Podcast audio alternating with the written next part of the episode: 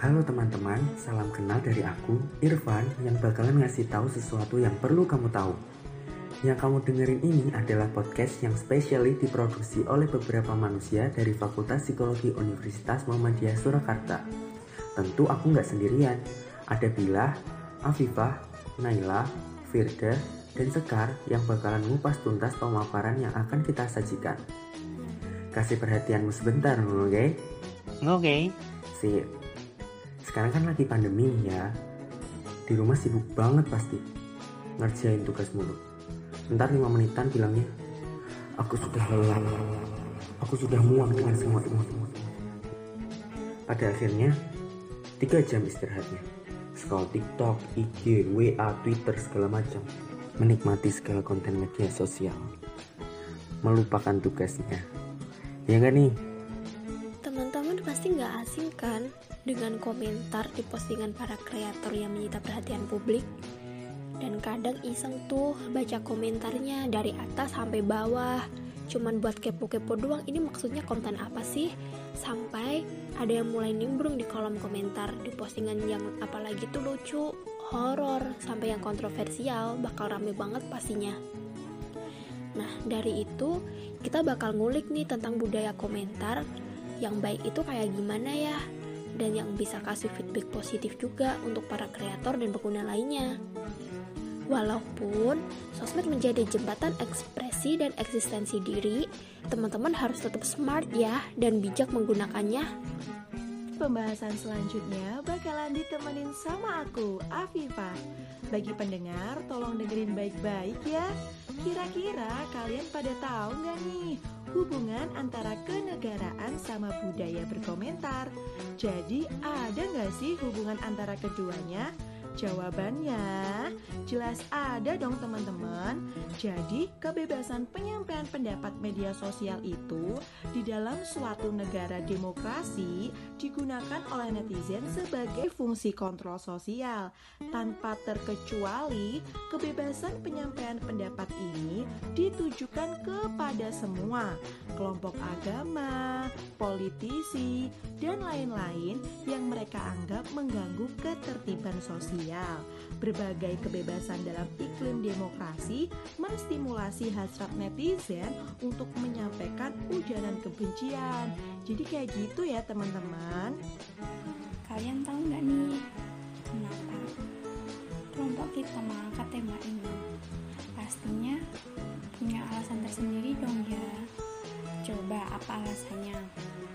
Ya, karena perlu adanya sebuah argumen yang mungkin bisa melegakan rasa ingin tahu ataupun beradu argumen antara satu dengan yang lain yang menimbulkan tekanan antara perolongan.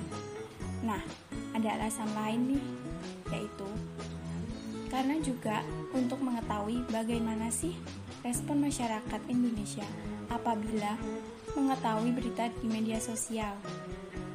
Karena pada saat pandemi, pengguna media sosial sangat meningkat pesat Ya enggak.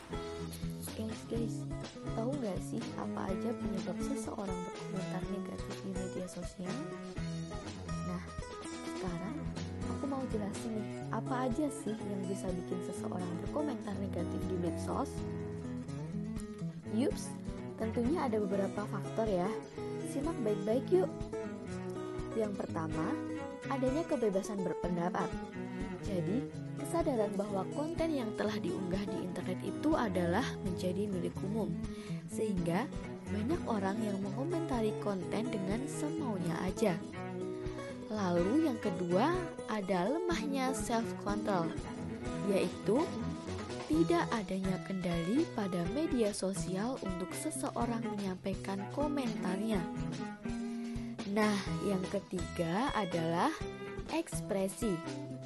Yups, terkadang seseorang mengekspresikan sesuatu dengan berlebihan, yaitu hanya memikirkan hal negatifnya saja.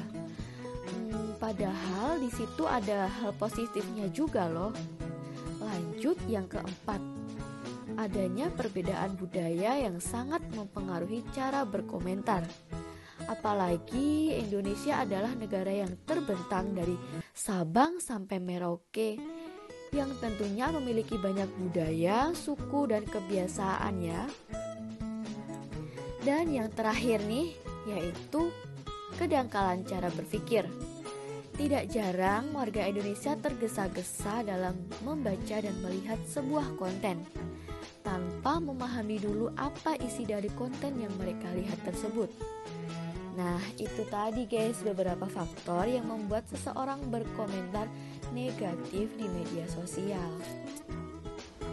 Nah, kalau gitu di sini aku mau jelasin gimana sih cara bijak bersosial media. Aku bakal kasih 4 tips, disimak ya. Yang pertama, berpikir sebelum mengunggah. Jadi sebelum kita mengetik atau membuat konten, pikirin dulu nih dampak dari semuanya biar nanti nggak ngerugiin diri sendiri atau orang lain. Yang kedua, jauhi emosi. Nah kalau ini jangan sampai deh kita pakai sosial media waktu lagi emosi atau marah. Karena waktu kita marah, kita nih udah nggak pikir panjang lagi ketika nulis kata-kata tertentu. Nah, itu bahaya loh. Yang ketiga, mengerti sisi hukum. Kalau ini jelas banget, apa yang kita tanam itu yang kita tuai. Jadi, kalau menghina, memfitnah, dan lain-lain, kita bisa terjerat dalam UU ITE, Undang-Undang Informasi dan Transaksi Elektronik. So, be careful. Last but not least, etika. Gak cuma di dunia nyata doang kita pakai etika, di dunia maya kita juga perlu etika guys. Jangan sampai kita nulis kata-kata yang mengandung sara. Kalian tahu nggak singkatan dari SARA? SARA itu suku, agama, ras, dan antar golongan. Nah, itu tadi 4 tips dari aku yang bisa kalian gunain biar bisa bijak dalam bersosial media. Kenapa sih harus bijak bersosial media? Terutama tentang berkomentar? Sekarang aja bisa dilihat, ketika ada konten yang aneh dipandang di Indonesia, sudah barang wajib untuk sebagian orang mampir ke kolom komentar untuk ninggalin jejak itu menjadi kebiasaan, bahkan sampai membudaya. Kalau nggak suka, justru malah diviralkan, berkomentar negatif, bahkan sampai menghujat. Padahal sebenarnya kalau konten itu memang meresahkan dan tidak pantas untuk di-share di media sosial, itu sangat perlu untuk kita sebagai netizen yang bijak mengklik fitur laporkan untuk mengurangi konten semacam itu. Ya nggak nih teman-teman? Oke, okay. Sehat-sehat selalu untuk kamu para pendengar setia yang sampai akhir menyimak dengan ketulusan. Keep our positivity for our better life in this country. Bye-bye.